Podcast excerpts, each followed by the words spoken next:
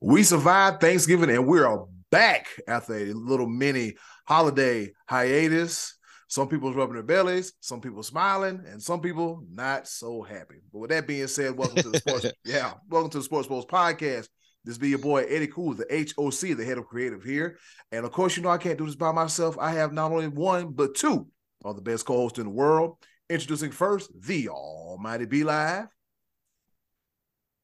What's happening? What's going on in the world today? I ain't the best at nothing right now. I mean, we are the best in the ACC, but it just it don't even matter. We we didn't win our we didn't win our state. We just it just it's been been it's been quite a ride since 2014. Um, but it is what it is. Um, that's why you see the HOC over there just decked out and garnered in black and I and uh, y'all probably already seen me with the Jordan crying um face, and that's this is where I'm at right now. So um um yeah. But it's okay. It's all right. We're ACC champions and our future is bright. And go ahead and introduce the other guy. They ain't know who is we in this. He ain't he he didn't jumped off the bandwagon too. Go ahead and introduce him and just uh, we'll, we'll we won. We won the big game. And the voice you're hearing, he is the pride of Washington, Pennsylvania. He is the assistant athletic director at the Trinity High School, the one, the only, the money man, Scottie D. It's beginning to look. Wait a minute, hold on. What are you doing? Oh, Jesus H. Christ. It's beginning to look a lot like Christmas everywhere you go. Hey guys, we're closing in on it. Well, actually, I think we got what, like three shows left of yeah. the year. We only got three, so we are in the holiday spirit. We're in the holiday season, uh, and college football gave us many gifts this past couple weeks since we last got together. NFL has given us some gifts the last these past couple weeks, uh, and the World Cup was on.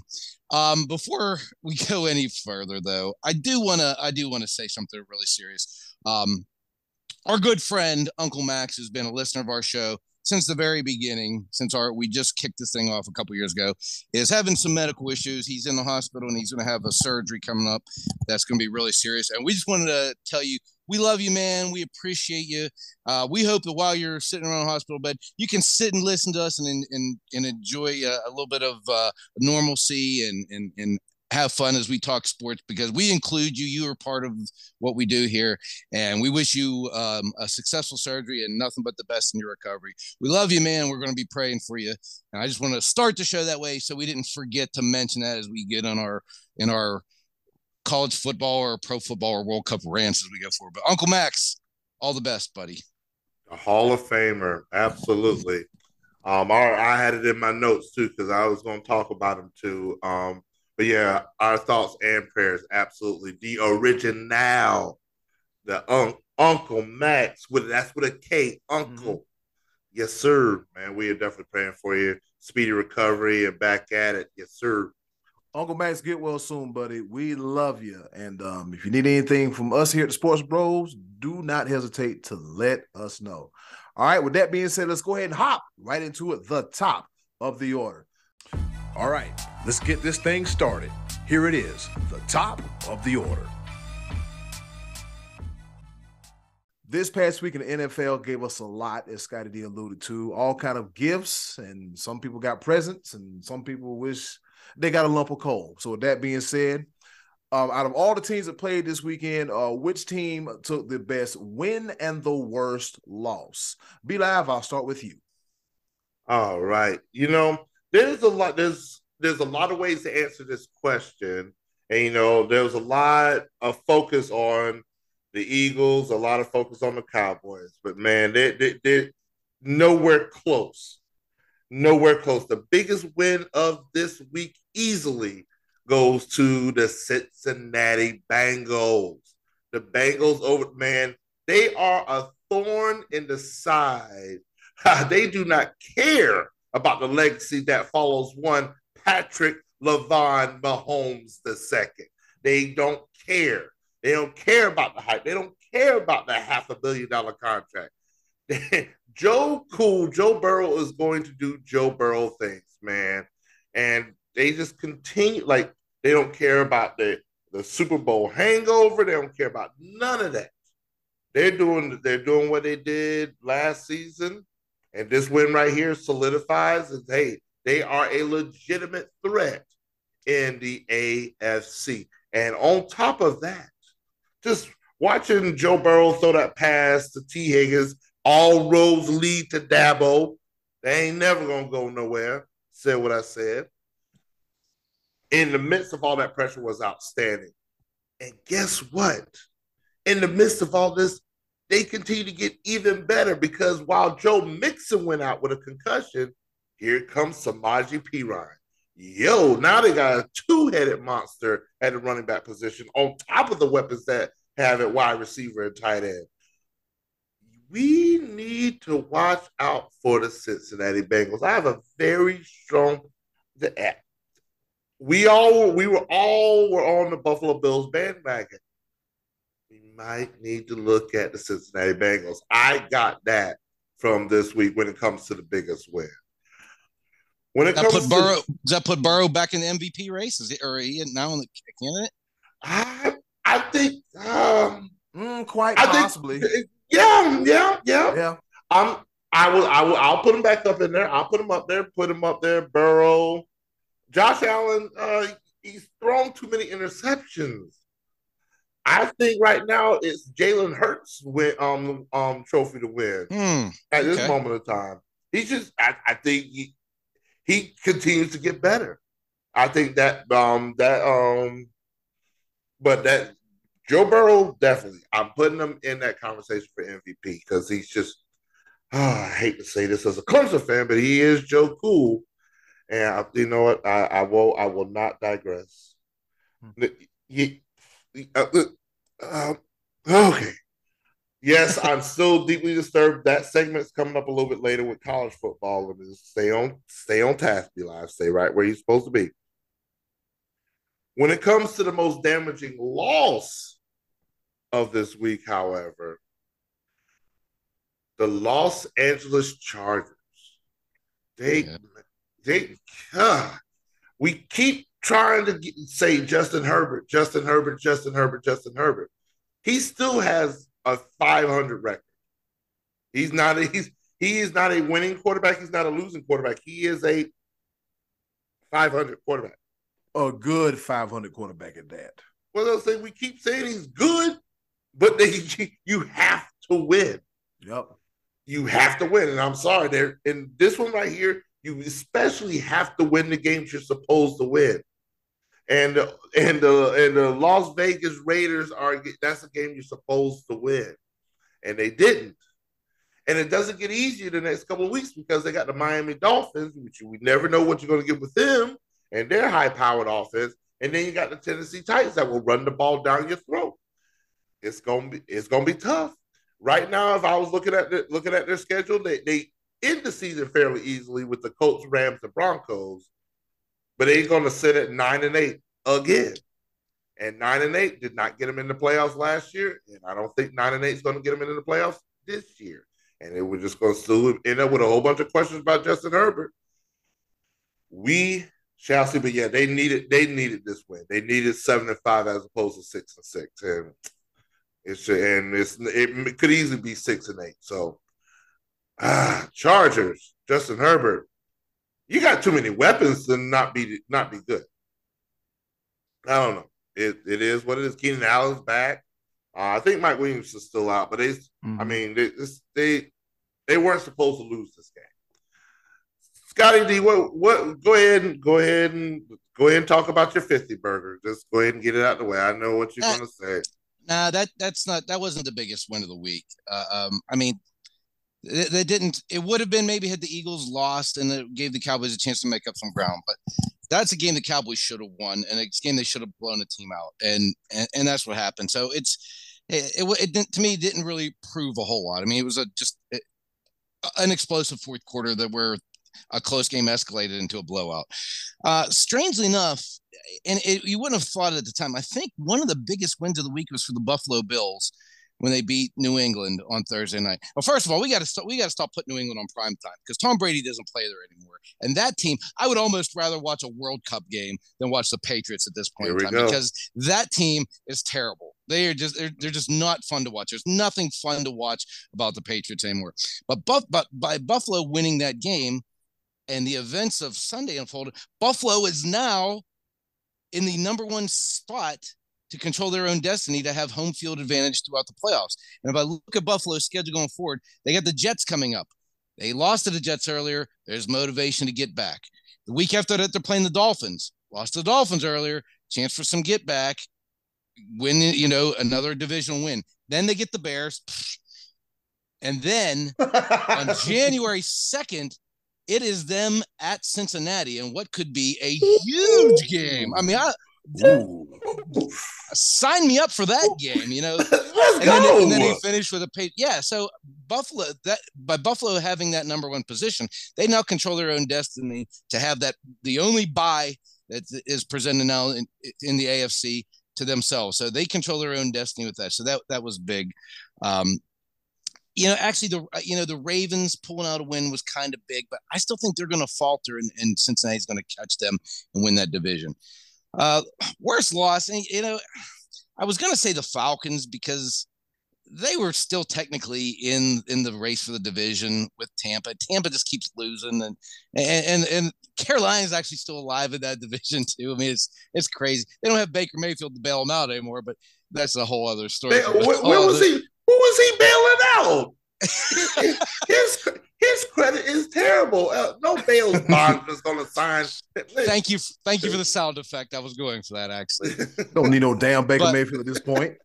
But there was a, a really terrible loss that had really no implications on anything, and that was the Chicago Bears being up on Green Bay early in the game at home. Aaron Rodgers, this is the year he's down. This is your chance to kick him. A year ago, he's telling you in your own stadium, I own you.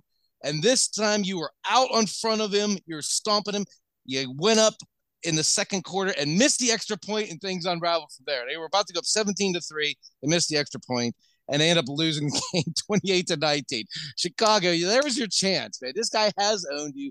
This is your chance to really put the nail in the coffin of his season by by knocking him out right there in that game, and you blew it. So that was a that was a terrible loss. There were others that had like more meaning and, and all that, but I just wanted to point out that Chicago like the Cowboys, Aaron Rodgers owns you. Wow. Eddy Kool, what you got?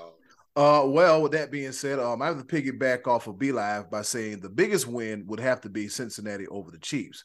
Now, fellas, if I'm not mistaken, wasn't it around this time last year where the Bengals started catching fire? Are you seeing a similar theme here with this year's yep. Bengals as opposed to last year's Bengals? But but last year's Bengals, they still had a healthy Ja'Marr Chase and a healthy Joe Mixon.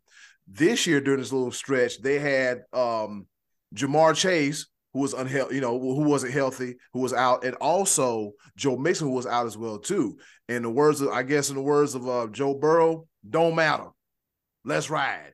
I'm sorry, this Russell Wilson, but you get what I'm saying. Though. They, just, they, yeah, they. I mean, I mean, through adversity, they they they keep going. They say Ja'Marr, no Ja'Marr Chase, no problem. Then you got Tee Higgins, and you got the other guys on the team, and then no Joe Mixon, Samaje Perine, no problem. They they they they find a way to win. The defense is tightening up, and I think um they could be poised to head it to the uh, AFC Championship game. A bad loss, well, y'all gonna Important, hold on. Me, before you go, Eddy, I just wanted to point out too that you and I talked about this at the beginning of the season that th- they really needed to protect Burrow. He was sacked once Sunday. So maybe part of that that problem that we we foresaw early in the season is starting to come together. Maybe the offensive line is starting to gel together a little bit.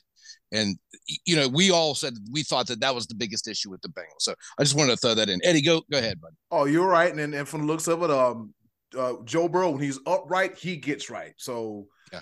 The Bengals, you got to watch out for them. Uh, fella, you're gonna laugh at this one. In the words of Scottie D, when it comes to um two teams tying, it is like what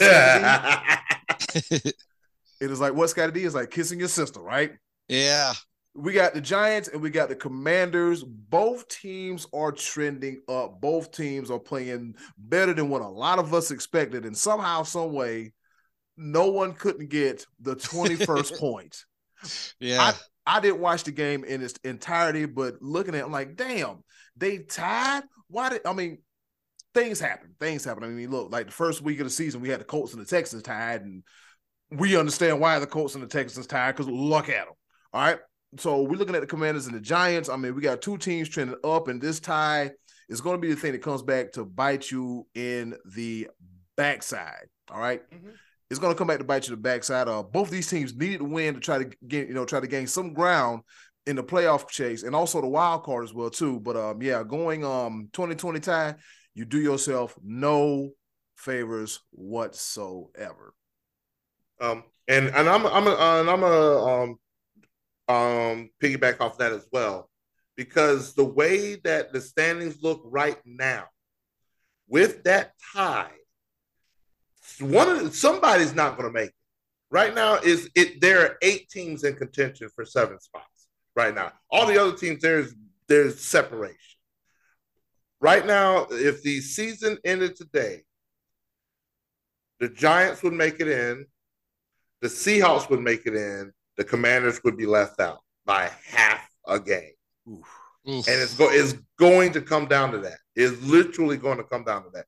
They both can make it in. They one of them, but one of them, one one of the one of those three teams is not going to make the playoffs. Two of them will between the Giants, Commanders, and the Seahawks. And there's a division races and everything like that, but they're they're, they're going to make it in one way or the other. Giants, Commanders, they're fighting for the wild card. Seahawks still have a chance for the division race, but that's going to put the San Francisco 49ers in that mix. But essentially, but yeah, that tie is going to be detrimental. And so, like you, you could have had that separation, but now we'll see because both. Like, hey, we'll see. We shall see. If the Commanders would have won that game, they would actually been in the upper hand. But um, one thing I also want to say, um, because you mentioned the Baltimore Ravens were um coming out with a win, but they didn't win that well No, because they lost Lamar Jackson for a few weeks. Do they still have Tyler Huntley? I uh, hope they yes, still have. he's I still hope on the they roster. still. Yeah, Okay, if So if they figured- if they if they smart, they keep him on. You know, they he should still be on the roster. he he gonna be a starting quarterback eventually, so that might he they might still be fine. But with the Cincinnati Bengals and the Baltimore Ravens tied right now, the the Bengals are red hot, and so or no, Yeah. my bad. Did I say red hot? I meant white hot. Their, their jerseys, Yeah, them, them, white. them white jerseys are tough. I ain't gonna lie. yeah, they they look all right. but man, Yeah, but Huntley Huntley has been respectable before, and this isn't the first time he's had to play for Lamar Jackson. But now you're asking him to pretty much win out or close to win out with the Bengals playing as well as they are. And there's what five games? rem- It doesn't feel like we're closer to the end of the season than five. There's five weeks left. I mean, that's that's over a month left of of NFL football. I feel like we're because we're so close to Christmas. It's like the season should be ending in, in another week or two, but we still have plenty of time left in the season. Lot lots of work left to do.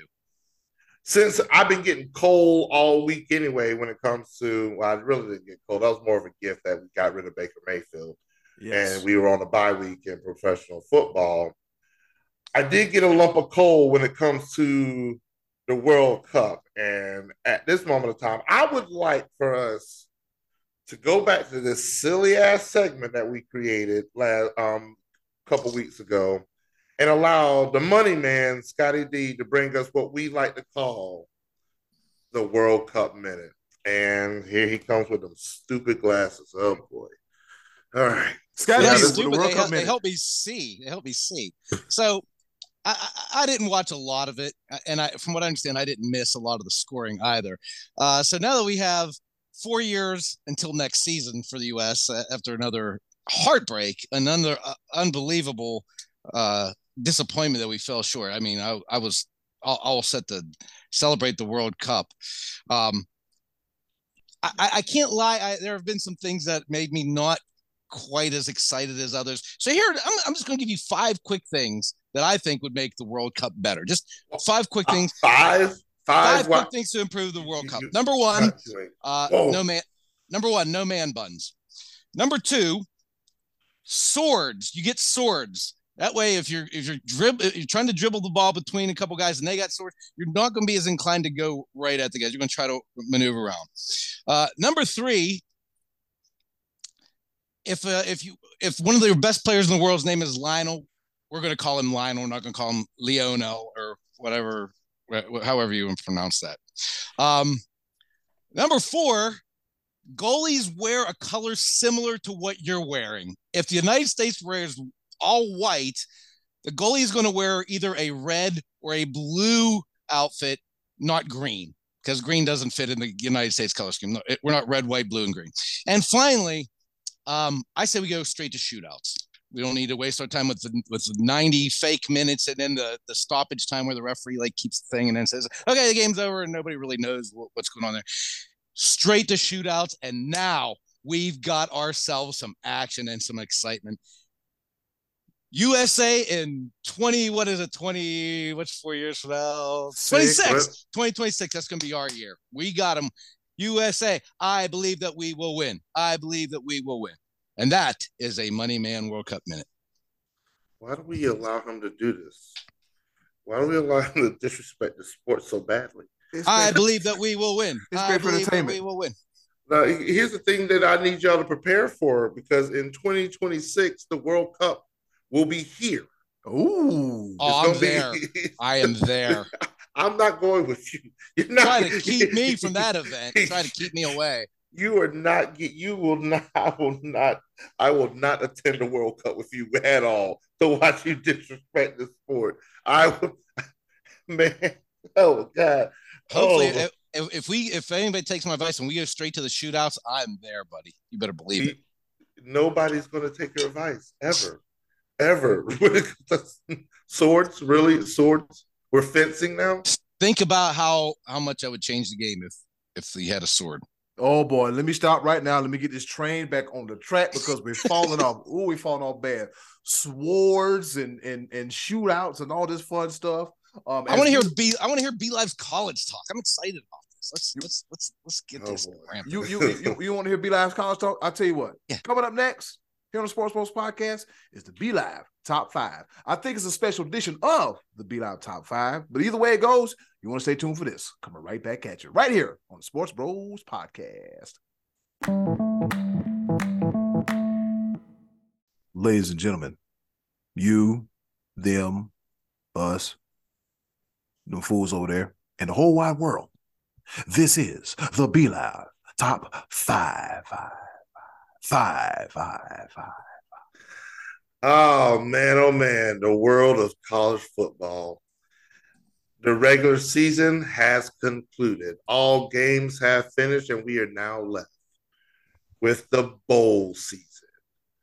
The college football playoff has made its choices, and they have picked the top four teams to make it into the college football playoff. You already know Georgia versus Ohio State, Michigan versus TCU. Odd man out, Alabama, Tennessee, Clemson, and all the others, such and such. With that being said, my B Live top five this week will consist of the notable college football bowl games that I'll be watching this bowl season. Starting at number five, there's going to be a slight bias because we all originate, two of us are born um, in the um, greater Grand Strand region of um, North Myrtle Beach, South Carolina. Sky D, he's from somewhere, but he lived he lived in the area for quite some time, and therefore we have a little bit of an affinity for the area. And so, if anybody knows anything about North Myrtle Beach, Myrtle Beach, anything like that, especially during the spring and summertime. They know that this game should be a rivalry, and it isn't. But the TicketSmarter Birmingham Bowl this year, Tuesday, December 27th, 6:45 p.m., features the Coastal Carolina Chanticleers versus the East Carolina Pirates, CCU versus ECU why is this not a rivalry? Why is this the very first time they will ever face each other in football. Really? Yes, this would be the very first game between Coastal Carolina and ECU. And why this hasn't happened. I'm going to be watching this game just to see. And I guarantee you we're going to be drinking afterwards because that's what that's what that's what CCU and ECU do. I promise you, we drink. number four, number four, we're looking at the San Diego County Credit Union Holiday Bowl. That is a very long name. Wednesday, December 28th at 8 p.m. The reason why I featured this game is take the over. I don't care what what it is take the over because it's going to be the Oregon Ducks against the North Carolina Tar Heels. Take hmm. the over. There's going to be a lot of scoring in this game. I guarantee you that much. I just want, I'm here for it. I'm here for it. Coming in at number three, this is the Cricket Celebration Bowl, Saturday, December 17th at 12 p.m. The Jackson State Bulldogs versus the North Carolina Central Eagles. This is the HBCU championship game. Now the question will be Will Jackson State keep that same energy with Coach Prime going to Colorado? We're going to talk about that in just a little bit.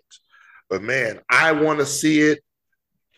America wants to see it. We want to see, we want that same energy to be kept in HBCU Nation. Let's get it. Let's go. Number two, here's your surprise for you. Number two will be the Capital One Orange Bowl, Friday, December 30th at 8 p.m. Orange, orange on top of orange with some more orange. You see it in my background. Why is that number two? B Live how, Sway? How? Because it features the Tennessee Volunteers versus my very own beloved, all roads lead to Dabo, Clemson Tigers. Number two, though, is because Tennessee doesn't have Hendon Hooker. It's just it's not going to be what we want it to be, but we will see the future of both of these programs because the backup quarterback for Tennessee will be playing against the backup quarterback for Clemson. Because unfortunately, news came today, we knew it was coming. But DJ Uiagalelei has entered the transfer portal after being benched during the ACC championship game. Thank you for your time here with Clemson. Understand and wish you all the best. But yes, it is the time. It is Cade Klubnik's time in Clemson. Let's get it. Let's go. Number two. We wish you your best in your future endeavors. There, there you go with this we stuff again. Let's see it. There you go. number one. Number one. I want to see it. I'm going to put it out there. Which one of these two schools will be able to reign supreme as the best team that beat Clemson this year? It is the TaxSlayer Gator Bowl, Friday, December 30th at 3:30 p.m. The Notre Dame Fighting Irish versus the South Carolina Gamecocks. That is my number one, just because I want to hate, hate, hate, hate, hate, hate, hate, and hate throughout the entire um, game. But I'm actually genuinely curious. This is going to be an ode to my best friend and my brother, the HOC, Eddie Koo South Carolina has beaten Kentucky, Tennessee, and Clemson this year. Can they make that next step by beating Notre Dame and be a legitimate contender the years to come? I'm genuinely curious. I'm very curious. Will the years to come have both Clemson and South Carolina be ranked in the Palmetto Bowl? I would love to see it's a beautiful thing when both teams are good. I'm mm-hmm. just being honest with you. It's a beautiful thing when it's back and forth. It's been somewhat boring these past seven, eight years. But it's interesting now because now finally y'all get to at least talk trash back as opposed to coming up with some crazy things about Dabo and his church habits and all kinds of other stuff. Y'all want to come out with all these excuses as to why y'all keep losing to us. Beamer Ball may be here fellas, when it comes to that, what do you think has made the biggest impact with the college football playoff going from it's still four games? what would you think is would it be better this year to have 12 teams now? Have the same format now? Or my personal favorite, this year is the perfect year to go back to the BCS and have one championship game because there's all there's two clear teams that are the two best teams in the country. All the others, we talk about semantics at this point in time. You had a chance to win, you did. I'm talking TCU. I'm talking Ohio State. I'm talking Alabama. You had your chance. The two best teams is clear cut right now. But what do you say about um, that um, scenario? 12 4 2 right now. Go. Scottie D, what you got? I would actually think this year would have been a good six, where the top two would be would get buys, where Michigan and Georgia would sit out a week and let uh, three through six play one another to to work their way into that. I think that would have been that would have been good. I don't know that I would. And, and we've kicked this around before, going up to twelve, yeah. going up to eight, going up to sixteen. I, I, think six or eight would probably be sufficient. In and then this year, I think that would have worked out the same way. If you would have gone to eight this year, I would have been okay with that. Um, I don't know if it'd be as exciting as say like eight and four Liberty against eight and five Toledo. That's a game that you know I'm looking forward to very much. you know, on on December 20th at 7:30. I'm going to be staying home for the that roofclaim.com uh Boca Raton Bowl. Um the Ruth's Chris Steakhouse Bowl, what'd you say? The roof roofclaim.com Boca Raton Bowl. That's what I'm looking forward to. What? But uh, but all jokes aside, uh, you, you know, I th- this year that there are, the, the, I don't know that I feel like Michigan is that dominant though, because I don't think the Big Ten's that good, and I think they had a great fourth quarter against Ohio State, and it would have been cool had Ohio State moved up, even though I don't think they necessarily deserve to. Had they moved up into that three spot, and we would have had a rematch because I don't think that's ever happened before. I think that'd have been cool to see that game again on a neutral site and it no. could still happen. There, it could still happen if if, Ohio, if, if Ohio State pulls the upset of Georgia, which is a tall task, and Michigan handles the business against TCU. That that could very well happen. Um, un- unlikely, but stranger things have happened. It ha- it happened last year where you had a rematch of the SEC championship, which I mean the Michigan Ohio State game. I'm talking about them specifically, though. Those two that, teams but, specifically but that, have not played each other more than once in a season. Right, but then and that's what I was saying. I was leading, um, alluding to that the Michigan Ohio State game this year was the Big um, Big Ten championship. Sorry, Purdue, but this, this, right, yeah, that that it, was to me that was the biggest game I think of the past two weeks. When we were talking about we we were going to actually kind of have that question: what was the biggest game? To me, that Michigan's win over Ohio State on the road to me was the biggest win of the season. I think oh, yeah. when w- having something on the line because there, there was nothing more at stake on the line for those two teams.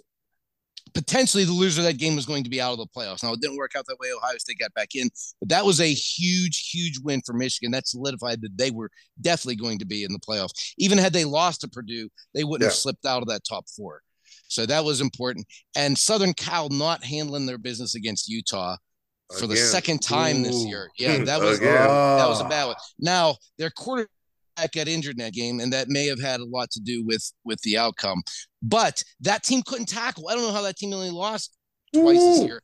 I've Lord. never seen a team not be able to tackle. So having said that, Southern Cal being on the out is probably warranted because if they couldn't tackle uh, Utah players, how are they going to tackle Georgia players or Michigan players? That would have been a, a, a tough task a, successful season for USC, I would say, first under Lincoln Riley, and I, I would expect big things from that that program going forward. I would think they're going to be one of the mainstays around the the Pac Pac-12. Although some new competition on the horizon for them, uh, we're going to talk about that in a minute. But um, I, I still think it's going to come down to Michigan and Georgia. It seems like all signs are pointing that way. Um, so Eddy, Kool. What what say you about the top four and what what do you say? Two, four, eight, twelve. Alabama being left out. Do you think they deserve to be in? What do you think? Not the top four. Definitely not. I mean, you lost two games, so no, you don't get no. I don't. even though my team is from the SEC, no. You if you if you lose one, okay. Two, you got no business in there because as you alluded to, B Live earlier, you should have taken care of business during the regular season. Um, I'll say this: I remember seeing like the last like ten minutes of the Utah and um, Southern Cal game, and I was like, if we expand this thing to, hmm, if we expand this thing to eight teams, what kind of damage could Utah really do? Like, like, like you said, this is the second year in a row that Utah has given Southern Cal all that they can handle. All I saw for like five minutes at one point was 81 and 91 in the backfield. 81, 91 from Utah in the backfield of Southern Cal. And that last dagger, when they scored that last touchdown, like you said, they can't tackle this. Southern Cal cannot tackle for n- nothing. I'm, over, I'm, I'm look, I'm like, they had one good one, and it was the most incredible tackle I think I've ever seen, where the linebacker blew up the quarterback when he rolled out. The, what's that mullet quarterback's name? It actually play, played very well. He's he's he's kind of a gritty, big time quarterback. Uh, uh, his name escapes me at the moment, but he's, yeah, Southern Cal was that was as bad a performance you'll ever see a Division One team. Actually, it was like maybe it was. It was they it was like one of the all time worst tackling hmm. performances put out in a by a Division One team. Uh, his name is uh Cameron Rising. Yes, Cameron yeah, yeah, yeah, yeah. Got you. I Cam- like that kid. Yeah, or, or or you know, I give him a corny nickname, Cameron Terrorizing, If you know. yep. Yep. But but um yeah, I was I'm overthinking like I'm like, damn boy, if Utah could get in there, what damage could they really do? Because I mean, Utah is under the radar. Yeah, under they're on, they're on late at night. Yeah, they they're on late at night, and we over here we not really checking on them like that. But then like yeah, they they always they always lose that one game that they should win every yeah. time. Like they they should like the Oregon I can understand, but I forgot who they was it. I think it was was it UCLA that they um that they lost to. I think so. And and is those games count. Here's the thing, and that's what that's why like again we could we've argued it enough. Those games count. You win those games, you make it in. Utah would be up there, would they be in the conversation? But they and but um yes, an eight game, 18, 12 team playoff would be it would be intriguing, but it's clear this year who the top two teams are. And now you're now you, you, the conference championship games already didn't matter that much. No. Now you add more teams in, they really ain't gonna matter because TCU lost their conference championship, but yet they're still in because everybody else lost. So it's just like it did matter to Southern Cal. It it, it, it mattered to Southern Cal because once again they were in that position where they already lost the game. You can't lose twice, right, to the same team and then making it to the playoff above that. Team. Like, we, yeah, we, but the the conference championship still means something though because TCU if they go on and lose their next game, which there's a good chance that they do, they will have ended the season having won nothing. They lost their ch- they they lost their chance, even though I think they got seriously hosed in their in their championship game against Kansas State. They're they're going to have the season say it was a really really good season. We made the playoffs, but they didn't they didn't win a conference championship, and they won't have gotten even to the national championship game if they lose their next one. So I think they will definitely plenty motivated to win that game this past Saturday. It just they just ran into a, a Kansas State team that was playing very well. Ran Southern into Cal, a buzzsaw. Southern Cal would be the first person to have this argument is that they got punished by going to um by making it to a um, yes. um conference championship. They got punished. Like it happens a lot. It seems like it's yeah. happened many times. Like it because now, like if they didn't play in that game, they went eleven and one with their one loss being some other whatever they would have been in, they'd have been in the playoff. Maybe. I don't know. There's a lot of hypotheticals. But Ohio State didn't even make it to their um, conference championship. It got in. Alabama almost, but they, again, two losses. I don't care how you lost. You lost. Yeah. And losses matter. Alabama, I really wanted Alabama in the Orange Bowl. Really did. Really, really badly wanted them in the Orange Bowl. But it's okay. It's okay. It's gonna be, I believe it's still gonna be a good game. Tennessee. Um, uh, it's going to be, I think it's Alabama, um, Kansas State in the Sugar Bowl. Um, you've got um, in the Rose Bowl, you've got Utah versus Penn State. It's going to be um, a decent be game. good. And then you've got in the um, Cotton Bowl, you have Southern Cal versus Tulane, the Green Wave. Tulane gets the New Year's um, Bowl for being the top ranked Group of Five team. So, fellas, after all that's being said and done, we've talked a great deal about what's going on in the Pac 12. It keeps the ball just keeps on rolling in the Pac 12 because guess who's coming to town? Prime time, baby. It's prime time, baby. Let's Give me my theme music. the elephant in the room. Deion Sanders leaves Jackson State, accepts the position at the University of Colorado. What are your thoughts, Eddy? Kool. I know you're biting. You, I know you. You're Um, ready. I'm chomp, I'm chomping at the bit because I've heard everybody say everything, and on my platform, I'm going to address it. Someone told me earlier, "Hey, be careful how you address this." I'm gonna just keep it 100% real, honest, and stinking funky with you. All right. Deion Sanders went there with a purpose to bring national attention to HBCUs um, across the country and predominantly in the South. That's where a lot of them are. Check. He did that. And then he won not one, but two Southwestern Athletic Conferences or SWAC championships. Check, check. That first year was kind of a rough year, but those last two years it was doing good. The power of Deion Sanders for him for him to have Travis Hunter to flip from Florida State, Deion's alma mater, to Jackson State University, check. The balance was swinging in the balance of power. Now, not all you know top prospects are going to do that, but that's a pretty big damn deal. And then Deion Sanders also said in the 60 Minutes interview, I forgot the reporter's name, when he asked him, you know, if someone were to come to you about an offer, would you entertain it? And Deion Sanders said, and I quote, I would be a fool not to. So right there, America and everybody else, you saw like, you know what? Can't be mad at them. Because if you know, like I know, the HBCUs, they're not handing out big old paychecks. They're not handing out big handing out big old paychecks, and a lot of times their athletic facilities are not up to par with the other, you know, predominantly, you know, the big time universities. For example, um, I don't know if you remember, but there's a story about Grambling and how tough that looked there.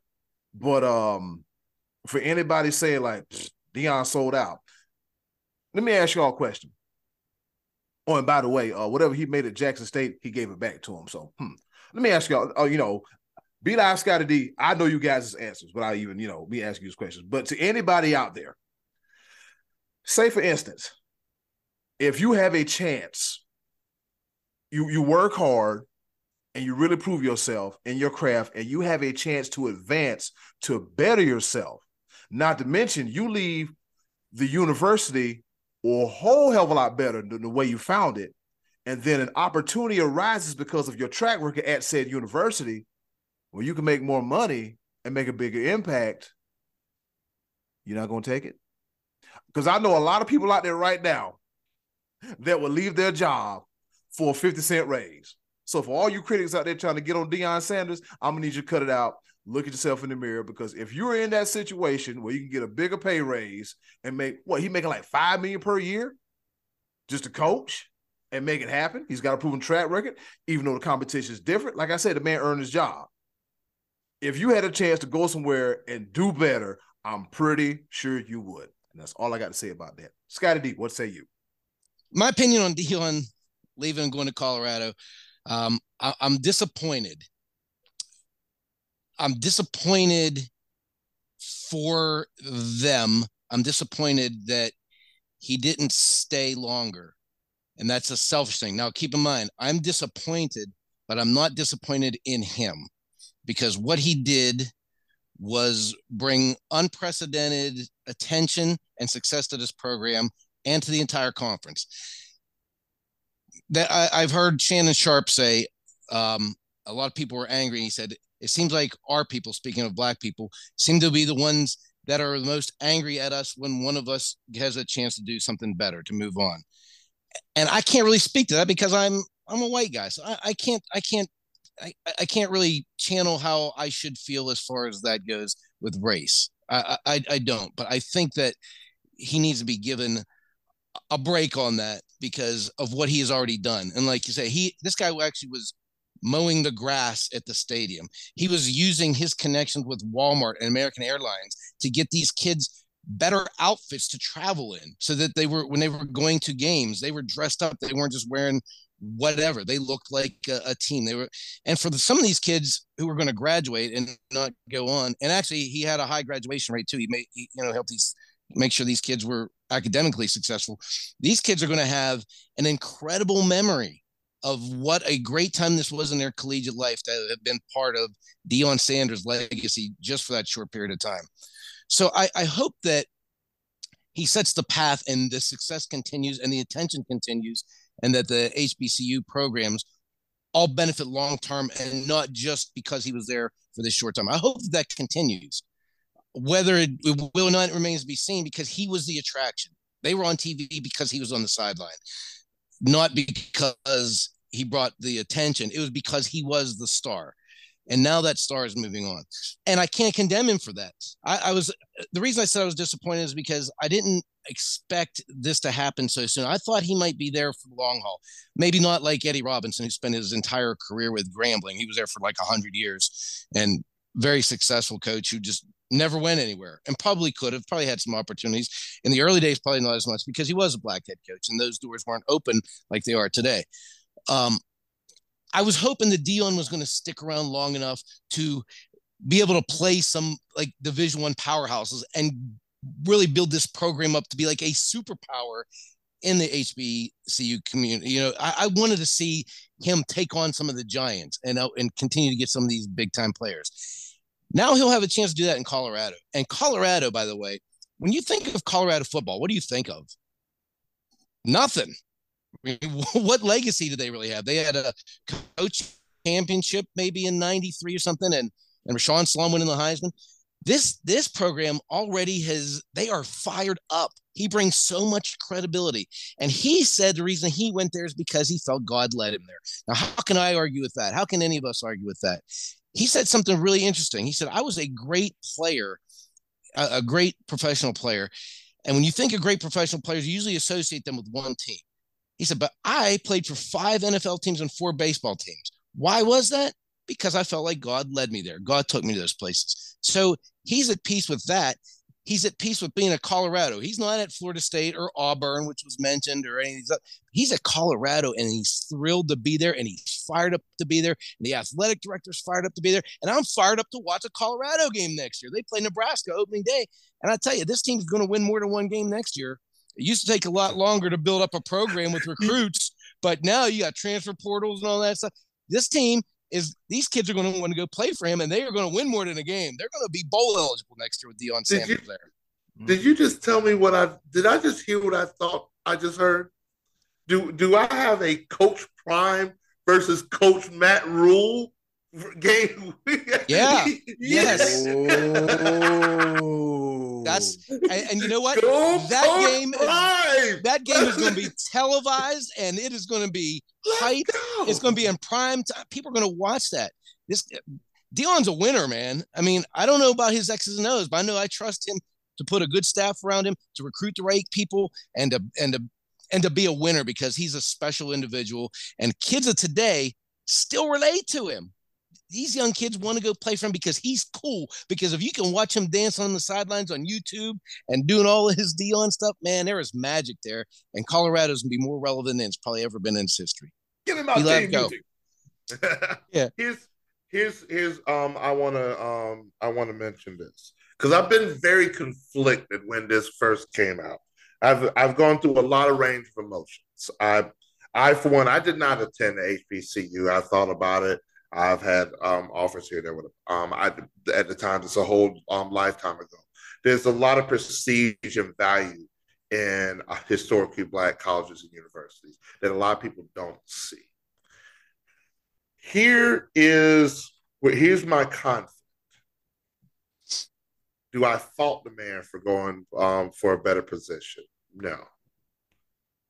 Do I understand that we need more people like him in those um, what they call PWIs, um, uh, predominantly white institutions? That's what it's called. And I don't really, I, at the end of the day, I really don't want to make this about race, but we want like not making it about race. We want to even the playing field, so to speak. Like I want those positions to be available to more qualified individuals. So I am I applaud him for taking that position, and I want to see that more. I want to see it more on both sides. I want to see I want to see more. Um, I want to see more equality across the board in these um, higher positions. I also, and this is the this is the point that I want to drive home, that I'm a little disappointed. I'm also I'm a little disappointed as well. I would have liked to have heard a succession plan, who he's leaving the program and the team to, and I haven't heard that. Well, like he did mention he mentioned at the press conference, I believe that he did he did have somebody that uh, was on the staff that he is recommended going forward. Someone that probably he has shared time and vision with. And I don't think he named the individual, but there is somebody I think on staff already. I don't know that that it's definite that that's going to be that person, or if they'll look outside. I mean, the, if there's another big time African American athlete out there who wants to do the same thing Deion did, you know, that might be the way to go. I, I, don't yep. know that that's that that's been laid out yet. But that's Deion, the, Deion's idea was he of somebody in house, I believe. And see that that's the point I wanted to to allude to was that I didn't hear that. Like you said, there was somebody had it, but I would have much. I've been. I'd have been in a much better position in place if I'd have been like, "Hey, Jackson State is still in good hands." Like great coaches leave that type of legacy. Like oh, B, maybe, maybe we are going to hear that though, B, because he he's going to coach the last game, right? So you would you would assume he, he said at the Colorado press conference he's going to uh, take care of business with Jackson State first. So I would assume that after the Jackson State game, there would probably be a press conference there as well. But at the Colorado press conference, maybe he just didn't feel like that was the time or place to be announcing the what they have going forward at Jackson State. So okay, you we still may oh, hear that. Okay. You know, I, I and I don't know. I'm, I'm guessing, but it, it, it, to me, I don't think it would have been appropriate for him to be laying out details of Jackson State's program at a Colorado but, press. But that's, and here's the thing. But you see where like it, if somebody that really cares like about Jackson State about these other programs, wouldn't you want to have that peace of mind sure. knowing that hey, oh yeah, and that, that's that's where that's where it's left me at is that I, I, I, hope and I very much hope that you're you're hit um hit the nail on the head because what I want to see in the very near future, I want all of these me- news media outlets, including our very own, to keep that same energy about HBCUs. HBCUs are still there. These are very storied football programs that um, athletes have come out and been very successful in the NFL, I want them to keep that same energy. Be that beacon of hope for a lot of these athletes that didn't even think even remotely that, hey, this could be a good fit for me. They've they've been put on the afterthought, the afterburner. And what also is happening right now is that a lot of those players that Coach Prime recruited to Jackson State to make them as great as they are they're following him to Colorado. So where does that leave the state of Jackson State, their football program? That's the kind of stuff that there's a lot of questions that are left unanswered. There's a lot of kids right now that don't know exactly what they want to do. Do they want to follow Coach Prime and go to Colorado? Or do they want to, like, eh, there was a moment of time they were like, man, I want to go to Jackson State. I want to be a part of that. And now they're just like, do I follow the HBCU path or do I follow the Colorado path and be a part of the limelight. And that's where it sort of lost that. And so yeah. that's where I'm just that that's the one thing I'm not mad at all about what's happened. I want Coach Prime to continue to elevate because that that is the what uh, that's the ultimate goal that anybody wants. But he does have just a little bit more responsibility to the legacy he leaves behind. And so that's the one thing I just haven't heard. I want that energy to be kept. I want somebody to be there that's going to keep that same energy. I want somebody, I want their social media department to be the same as it was, as opposed to just being Coach Prime. I want it to be Jackson State, TikTok, Twitter, Instagram, Everything. Facebook, YouTube, all of that. I want that because that's what reaches to the youth of America these days. I want that at Grambling State. I want that at Florida A&M. I want that at um, South Carolina State University. I want that at Howard. I want that at Spelman, Morehouse. I want that. I want that same energy. I want more former players of the NFL to join these coaching staffs. And that's where it actually starts. If we want to see more people of color in those top level positions in the NFL, they have to start somewhere. Why? Why? Hey, start with the HBCUs. Deion should not be the only one, and I hope to see that. And I challenge, I challenge these former NFL players that have aspirations of being a coach. Let it start there. Build a program just like he did at um, Jackson State. Keep that same energy. That's what I hope for. And at the end of the day, I wish Coach Prime, I wish the players the best. I want these coaching staffs to continue to rise and bring up each one of these programs. Keep that same energy. I want to see ESPN game day at another game for um for HBCU. Yeah. I want that same energy. And that's that's where I'm at right now. I'm just hoping that it does not die off. I think we came down pretty much on the same square on that one. I mean, yeah. you you you got you sound similar like me, where I'm disappointed that it had that he went, but not disappointed in him for doing it. You can't. I mean, you can't blame him. He wants to do different things in his life, and and that's his life. And the fact that he stopped there and made things better for oh, them. Oh yeah. Yeah, like I cannot, I cannot fault him, and I'm not. Can't the fault that. Yeah, and I'm definitely not going to hate on the man whatsoever. So all that hating out there, stop that immediately. Yeah. I just, just wish I just would like to have seen maybe like three more years of him in that position where just as you know a month ago he got that 60 minutes interview and brought all that light just to even grow mm-hmm. that even a little bit more and a little bit more. But and and maybe while he was there another former NFL player goes to a it becomes a rival and they, they you know something to that effect. I would like to see a little bit more of that. But hey whatever. He, it's his it's his life. He said god led him there. Congratulations to him and congratulations to jackson state on what they've accomplished while he was there Yep, because uh, I would have loved to seen um, the rivalry between him and Eddie George, because Eddie yep. George is a uh, head coach at Tennessee State University. Yep. So the the trend is definitely starting. So it's just okay. Um, there you go. It's it's it's just up to others that want to do that as well too. Hey, because it's the classic case of hey, before you can get to here, you got to start here first. Right. You know, yeah, you you you have to start here first. Nothing is given. You got to earn everything. So um and Scottie, I, I you know listening to you know your comments, your sentiments, like I see where you come from, Scottie D. You want to see like Deion build the Jackson State long term legacy, a la Bobby Bowden, a la um Eddie yeah. um, Eddie Robinson. Eddie Robinson, yeah, yeah, yeah. yeah. Uh, to, to to that magnitude. I see, I see, I see where both you guys are coming from. Uh, great points, fellas. Great segments, and that's it for the B Live top five. But looking at my cell phone because my watch died about two months ago, guess what time it is? what time is it? What's happening? What's going on? Oh, I'm glad you asked this time for our favorite portion of the show. You guessed it, the choices of the voices. With that being said, hey, yo, button, hit it. Choices of the voices for the month of December, the first one of this month. Coming up next, right here on the Sports Bros Podcast.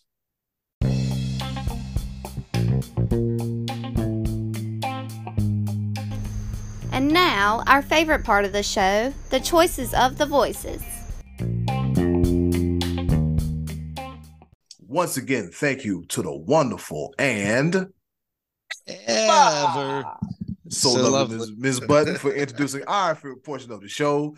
You guessed it, it is the choices of the voices. We ask y'all questions, y'all give us answers. We talk about them, we probably gonna pick at you, might throw in a penalty box, depending on how redundant the answer is, and we give our little two cents on this segment as well too. With that being said, Scottie D, what's on tap for this week's choices of the voices? All right, we were talking uh, rivalry games, and we asked you to share with us one of the more memorable rivalry games that you can ever remember. One of your favorite rivalry games of all time in any rivalry game, not specific to any two teams. Eddy Kool, not a lot of responses, but a couple good ones. Yep, we got a few. A, a, a, few is better than none at all. So let's go ahead and get right into it. We got the Hall of Famer himself, Unkle Max. He said Bama beats Auburn 28 to 17 in 1981 to earn Bear Bryant his 315th victory, surpassing Amos Alonzo Stagg as the winningest football coach in Division One college football. Okay. Yep. So I still uh, think that's I think that's one of the top rivalries in all of sports. Alabama Auburn. I love that one. The Iron the Iron Bowl has been very. It, let's just put it this way: there's a lot of memories, a lot of um, heartbreak, a lot of um, um, consequences and repercussions after said game, and has yeah. determined gone a long way in determining who has the top prize in all the, of college football. That that year that uh remember the year Alabama tried to kick the game winning field goal and it got returned for a oh. touchdown by Auburn. Was oh, was that oh, was that Auburn's going to win the football year? game? Auburn's mm-hmm. going to win the football game. No, yeah, that was, was, Cam Newton on the team that year? No, he was gone. It was 2014 or 15. Okay. Yeah.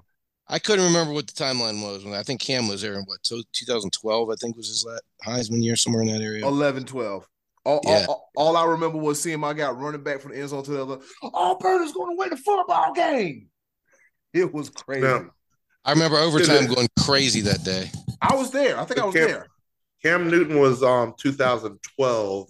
The kick six was 2013. Oh, so okay. It was, it was the it was the following year. Okay. okay. Um, yep. And where the guy screamed to the top of the lungs, Auburn's gonna win the football game, and they did. And they did. All right, Brian Early said definitely when Pitt knocked off West Virginia out of the playoffs, even when even when we weren't ranked, they took over the city for that game. It was like a hillbilly holdout with all the key, with all the key rattling stupid things they do. a whole lot of butt hurt afterwards, and I was so happy, laughing out loud. So the backyard was it called? It's got the backyard brawl. That's the backyard brawl. So just to, to get a little more detail on that, West Virginia was number two in the country that year, and that was the 2007 season, and that was the year that a lot of number twos lost all throughout the year. And West Virginia had one loose end to tie up, and that was to beat Pitt, who was five and seven at home. This game took place in West Virginia, and they were going to be off to the national championship. And that was a year that LSU defeated Ohio State for the national championship. So all West Virginia had to do was take care of Dave Wannstedt and the lowly Panthers at home. And Shady McCoy ran all over him that night. And Pitt was actually, I think, winning 13 to 7 and gave up that late safety, ran out of the back of the end zone to, to get a better kickoff. And that was it. That ruined the season for West Virginia and Rich Rodriguez. And that was a game that is historic in this area of the country up here in Western Pennsylvania because that was a heartbreak for the Mountaineers, took away their national title hopes. And Pitt fans at that point had not much to root for, but that was a, a, a great spoiler memory for them. Good old Rich Rod. Y'all remember old Rich Rod? Old Rich Rod yeah. Good old Rich Rod. It was uh he he chased a bag, coach a little bit, get fired, chase another bag, wash. Is is he even coach, is he even coaching anymore, Rich Rodriguez?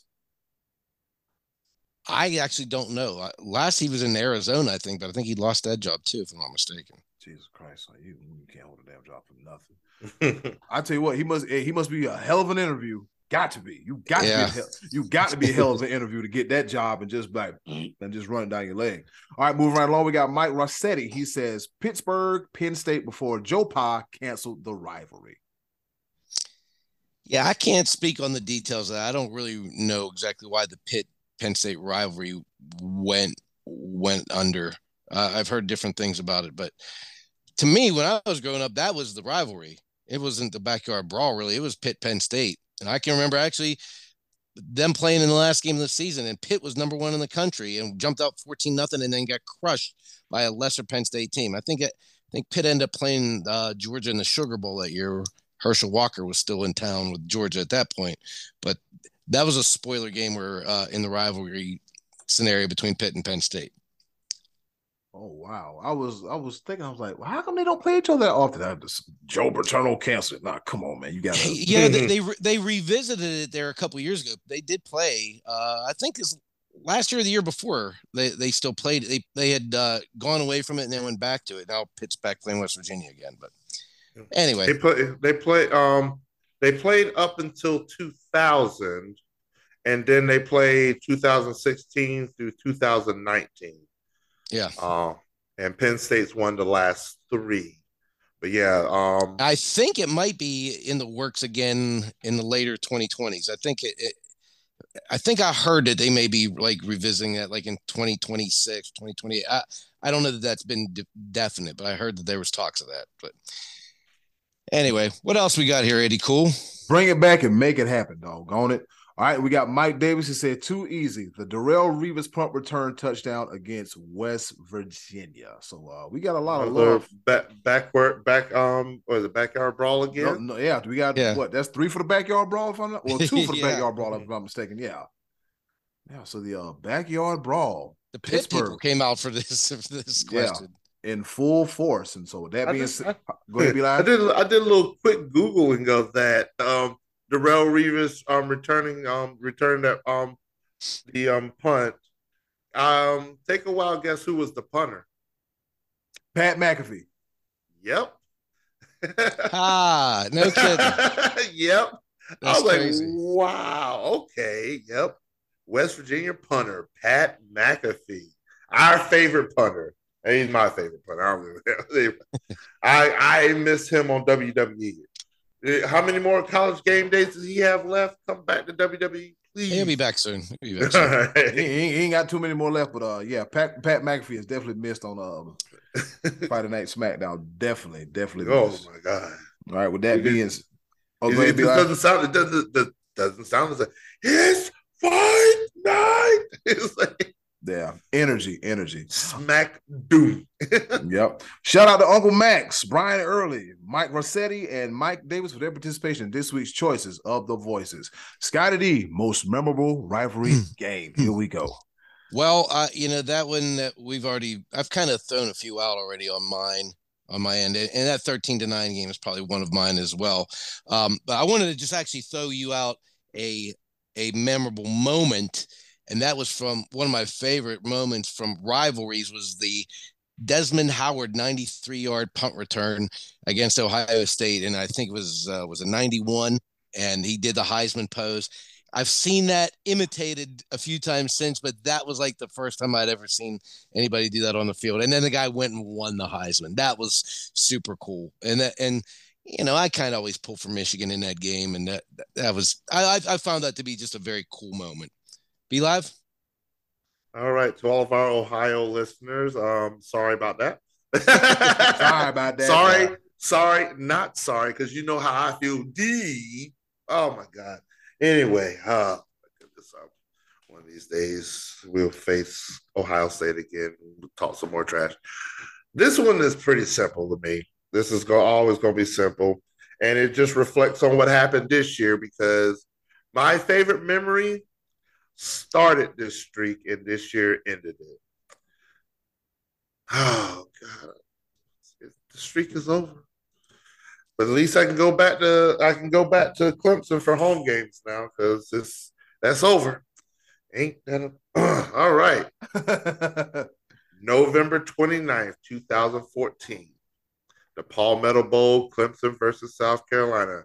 South Carolina was coming in with a five-year win streak. Y'all have seen the picture. That was back in that was in 2013. Yeah. All right. There was one person in particular that said there was not going to be a sixth.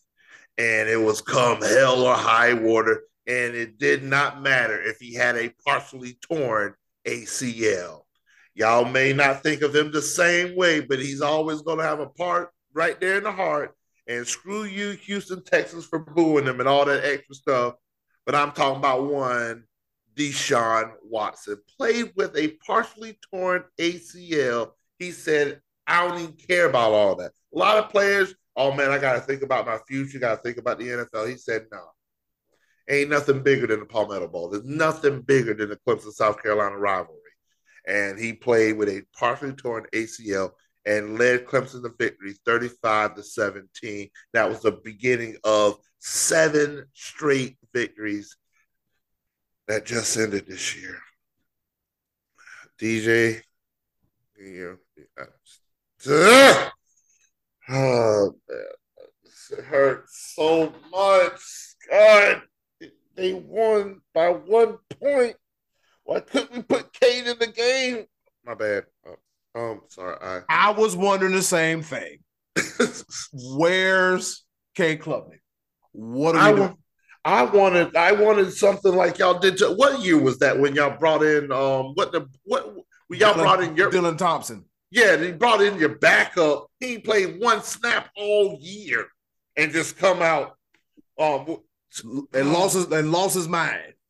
I was like, who in the hell is him? Your quarterback's healthy, and y'all went with your backup. And it wasn't even something like like we did where we benched them, um, benched DJ the, the third drive of the ACC championship. No, y'all just said, oh, so y'all been watching film? Watch this. Ain't this? Watch this. I- that's Uh-uh. something. That's something I'll never forget on the losing end. Dylan, God, whoo, boy.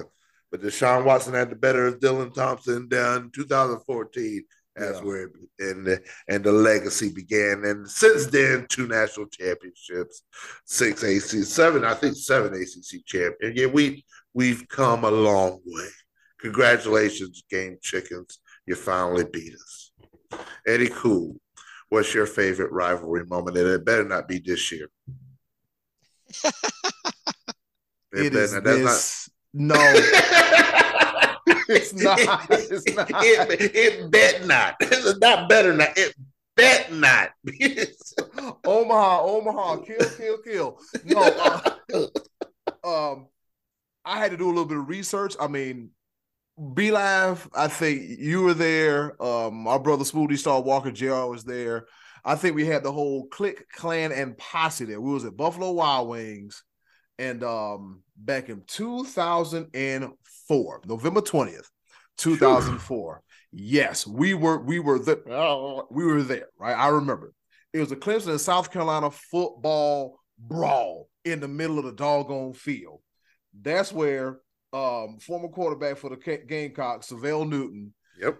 it was a dirty cheap shot, and all hell broke loose after that. All right, so here it is. Prior to the contest, some South Carolina players congregated at the corner of the end zone um, near the bottom of the hill at Memorial Stadium as Clemson made its traditional entrance to the field. You know, pushing and shoving, you know, body checking, bumping and cussing, and you know, bust somebody here, all that. So, um, and um, you know, and but, but broke it up clearly. But you know, throughout the game, there's a whole lot going on. But towards the end of the game, uh, Syvelle Newton, uh, he was knocked to the ground um, after a shot to the helmet following an incomplete pass on fourth and 11 with 5.48 left in the game in the fourth quarter. At this time, both teams were bowl eligible. Um, I guess Clemson players, you know, went to lay on top of him to keep him from getting up. And then that bench is cleared. People throwing helmets. South Carolina State troopers out there with it. Just it it turned into a three six mafia concert. It turned into a damn Lil Jon concert. Quick, fast, and in a hurry. I think some helmet swinging was going on. Oh, yeah. Um, yeah, and then it says the iconic image uh, of the brawl of Clemson's Yusef Kelly kicking a helmetless South Carolina player in the head. it was it, it was just It was ugly. it was ugly. it was ugly. And the funny thing about it was the night before, guess what happened? In the NBA, they had the malice Oh, at Malice- the palace Yeah. the night before. Wow. Yeah. Yeah, Clemson and Carolina literally beating the hell out of each other, and they said, you know what? Um, you think you're going to a bowl game? You're not going bowl. You know, you know, no one, no one went to a bowl game, and it was bad. I And, think it, wa- uh, I think that was self-imposed by both universities. Yeah. Yeah, yeah, by by both teams, and it was just like there's something I've never seen before. I'm sitting with my beer in my hand, like, oh, they fighting, fighting. oh, this is this is really this is this is really happening. Why Syvelle? Get up, Syvelle. I'm drunk. Get up, Syvelle. Get up. I'm just I'm just a Yeah. a mess. And I mean, Clemson, they they beat the brakes off us. It was 29 to 7. They they beat us soundly. And um at the co- at the time the coaches were Lou Holtz and Tommy Bowden. and um, I'm reading something here. It says the fight overshadowed the last game in which Lou Holtz participated as South Carolina head coach. Um, as he retired at the end of the season, Holtz quoted that he is going to be remembered along with Woody Hayes for having to fight at the Clemson game, which is a callback to the 1978 Gator Bowl. Um, yeah, and then and then Steve Spurrier took over. Clemson won the game 29 to 7. But the following year, the kids made up, and you know, here we are now. Yep. I've I've forgotten all about that. That's crazy. Yo, oh, it was U G L Y. You ain't Yeah. got no alibi. That was ugly, It man. was, it was super ugly. Scottie D, you got yours in too, right? Well, yeah, we're ready to roll, buddy. We're good. Okay, we're ready to roll. All right, with that being said, Scottie D, what's on tap for next week's choices of the voices? All right, we're going to just uh, turn our attention to the Heisman and just ask you to tell us who is your all-time favorite Heisman Trophy winner. I'll leave this kind of broad and let you let you decide how you want to do it. Because for a guy like me, a perfect Heisman winner would be a guy who would win the Heisman at Pitt and then win a Super Bowl with the Cowboys. Hmm, that actually happened. Tony Dorsett.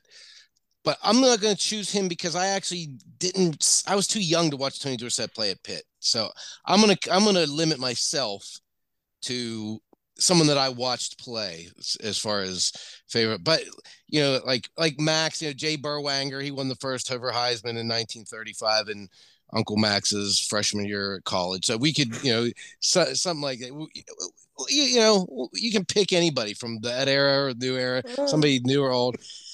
Yeah, he, he's in he's in the hospital, but he's not immune to old guy jokes. That's why I was like, I, was, I, I didn't do it. I, I promise you, Unkle Max, it wasn't me. I had nothing to do with nothing. Oh man. But anyway, pick, pick however you want to however you want to phrase it for yourself. You're just looking for your favorite Heisman Trophy winner, and that'll give us something to talk about next week. Already cool. All right, coming right up, we got a round of pepper. You, I already told you what to do. Pepper coming right up after this.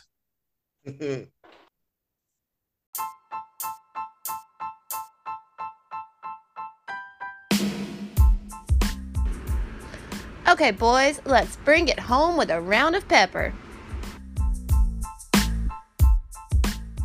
All right, you heard the woman. It's time for us to do what I call go home and get the hell up out of here. But first, we got a round of pepper. You know how we do it. Three topics, rapid fire style, kind of sort of not really here to engage, enlighten, educate, and entertain. There was a fifth E, but I can't think about it right now. But with that being said, I'll go first. All right.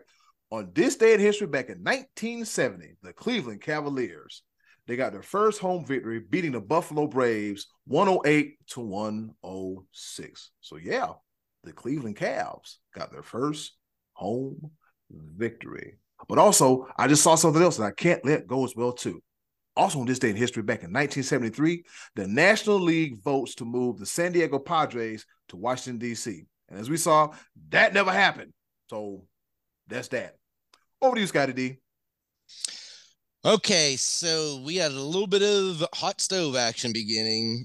Uh, Trea Turner, later the Dodgers, who will be 30 next June, just signed a $300 million contract for 11 years with Yeah. the Philadelphia Phillies, uh, paying him about 27.3 annually right now, ballpark.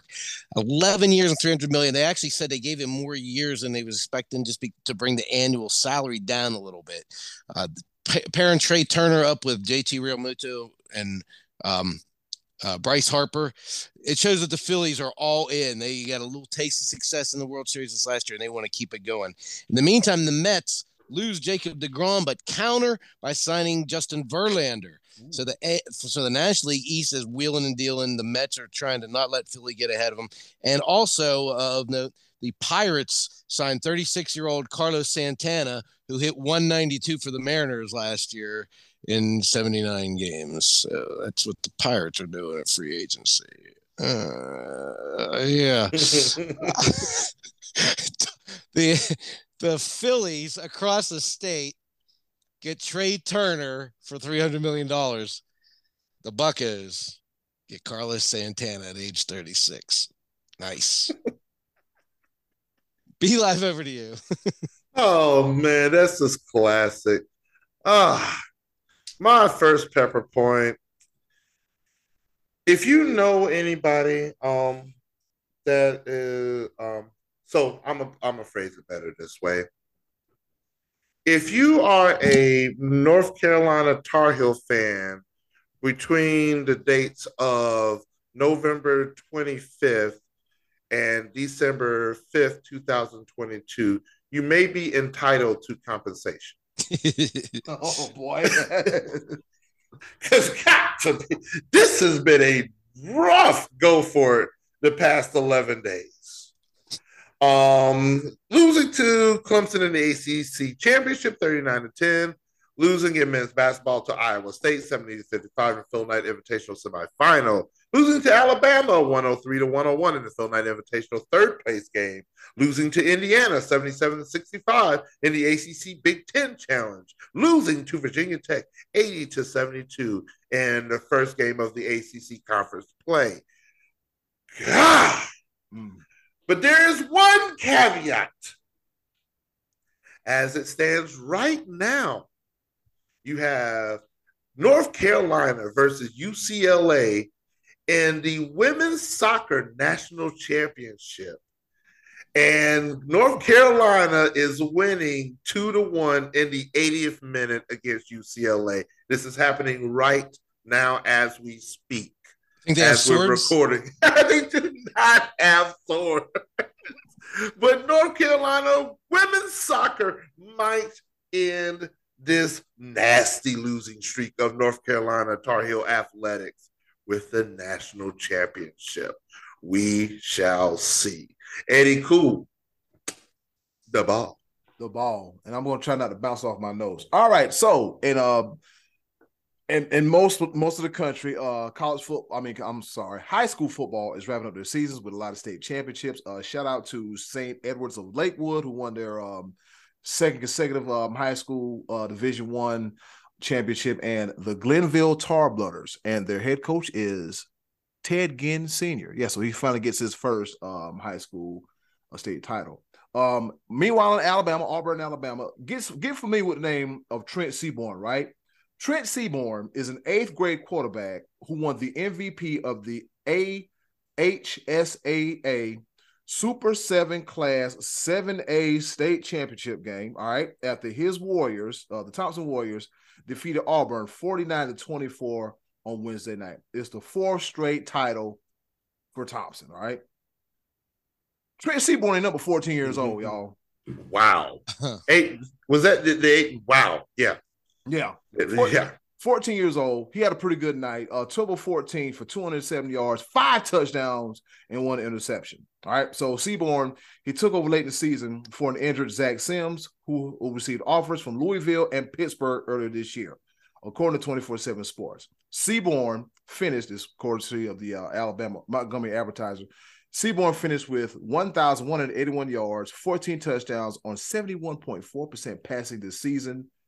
And in eighth grade, he already has offers from Maryland, Troy, Northern Colorado, and I'm pretty sure that's going to change. Um, Thompson uh, coach Mark Freeman said, I've been blessed with good quarterbacks. I met this guy in the third grade. We threw the ball together. I knew he was a special person then. Well, hell, the boy got to be special. He in the eighth grade, took us to the state championship.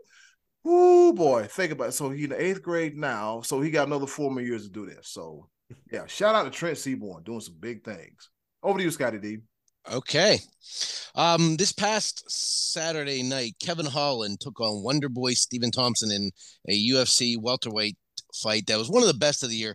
These guys, if, if you guys just to refresh you, Kevin Holland is a guy, uh, African American guy who talks the whole time he fights. Not really trash talking, but buddy talking. Is, you know, he's so him and Wonder Boy Thompson went into this fight with an unwritten agreement that neither guy would take the other down, and if they did, they would just stand back up and and strike again, which has been widely criticized now by Michael Bisping, saying this is mixed martial arts. This isn't just boxing. And Kevin Holland, you cost yourself a a, a lot of uh, maybe some money and a chance at a future title shot because Kevin Holland actually broke his hand, cracked three knuckles early in that fight, and was able to really defend himself. And his he didn't come out for the fifth round. After four rounds, he had had enough of, of taking Wonder Boy Thompson strikes. Uh, you know, this is kind of like some of these other past fighters, guys like uh, Nate Diaz and Robbie Lawler. Kevin Holland's an entertaining fighter who is going to go over, as they say in the wrestling business, win or lose, and uh, he's a favorite of the fans. So I'm not sure about that. But coming up this Saturday night, um, Jan Blachowicz and um, Magomed Ankalaev will be fighting for the light heavyweight championship. And guys, I told you guys earlier this year that I thought we had this Russian wave coming. And I think this is going to be the first of the Russian fighters to start taking titles. Got Khamzat Chimaev in the welterweight division. He's getting a championship next year. And um, Islam Makhachev in the lightweight division, he'll get a championship next year, I believe. I think by the end of next year, all three Russian these Russian fighters will be title holders. And I think it's going to start this weekend. The final UFC pay per view of the of the year, Jan Blachowicz and Ankalaev taking place this Saturday night, UFC 282. Been a great year for UFC. A lot of upsets and crazy stuff. It's been a fun year. B Live. Over to you. All right. My second pepper point is a celebratory tone because the contemporary era baseball, the contemporary baseball era committee has made a decision. And after many years of not making the ballot, all these talks about all these players and all this controversy and steroid era and all this blah, blah, blah the Contemporary Veterans Committee voted one player to make it into the Hall of Fame unanimously, and it's been a long time coming. He deserves to be in there. The crime dog, Fred McGriff, is now a Hall of Famer, and deservedly so. Mm-hmm. Unfortunately, for some other people, you might have thought I was talking about somebody else, and I was not because Barry Bonds and Roger Clemens didn't even get four votes. You need 12 votes to make it in, and they will not be considered until 2025. Fred McGriff, all he's done, he's hit 30 or more homers in a season for five different franchises, including Toronto Blue Jays, San Diego Padres, and Atlanta Braves, Tampa Bay Rays, and Chicago Cubs. He was a key member of the 1995 Braves team that won it all. Yes, sir. Homering twice in the Fall Classic against the Cleveland Indians, Guardians, no name roller derby team. All right, Eddy, Kool. the ball. That's hilarious. All right, my third and final pepper point. I'm gonna keep it short and sweet. Hey, it's the holiday season. Be nice to each other. All right, especially when it comes to conversations. Let's keep conversations cool. Let's keep it even. We're just trying to get together. We're trying to hang out and have fun. Let's not belittle nobody about what they look like, about what they got going on, because you never know. A year from now, some people could not be here. So, uh, with that being said, just be nice to each other during this holiday season. It could go a long way. Over to you, Scottie D. Yeah, B Live. okay, so spe- speaking of guys not being nice, there's no update on the Antonio Brown situation he wasn't nice last week and he threw a shoe at a woman. And there's a domestic uh, warrant issued for him, domestic battery. And I guess they went to serve it at his house and he wouldn't come out of the house and they didn't go in after him. So as of right now, who knows what's going on with that? Antonio Brown, another guy that's just like self-destructing. He, he just won't go away. But, get, guy, get some help. Antonio, get some help. It's the holidays. B Live. My third and final pepper point, and I'm gonna split it up into two because something just happened, and I gotta announce it the best way I know how to do it. My third and final pepper point is very simple. The NBA is cracking down on traveling calls. Aha. Finally, after all this time, they're look, um, looking into the whole zero step and the whole establishing the pivot foot. There, there's been an uptick in traveling calls, and to the delight of us traditionalists, about freaking time. Let's just call it like it should be. Learn the way it's supposed to be played. Steph. Yeah. Um, Harden. Harden, yep. Who comes back tonight, by the way. And but I don't know if you fellas have heard this recently when it comes to the announcer's curse. When people be talking about something that hasn't happened and then it happens right after they talk about it. As I've been talking, UCLA just scored and is now tied two to two, and the game is going into overtime. Should have gone right to penalty kick shootout, like I suggested. We could have saved all this time. And swords. God, and it gets swords. Oh my God! North Carolina women's soccer find a way. They scored. UCLA scored a goal with 15 seconds to go. They don't have a running clock, so there was 15 seconds left, and they scored off of a corner kick headed right into the net. It's going into overtime.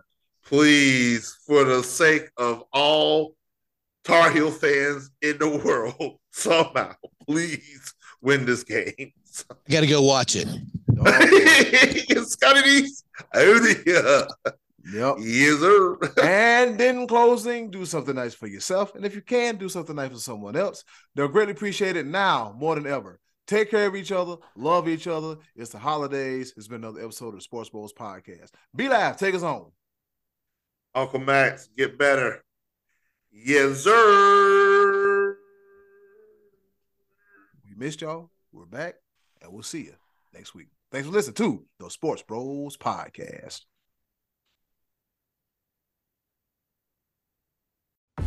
Hey, it's Eddy Kool here from the Sports Bros podcast.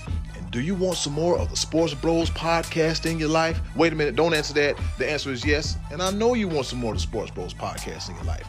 Do us a small favor. Go to the description box, click our Linktree link, and you'll see all the links on how to follow the Sports Bros podcast. Once again, thanks for listening.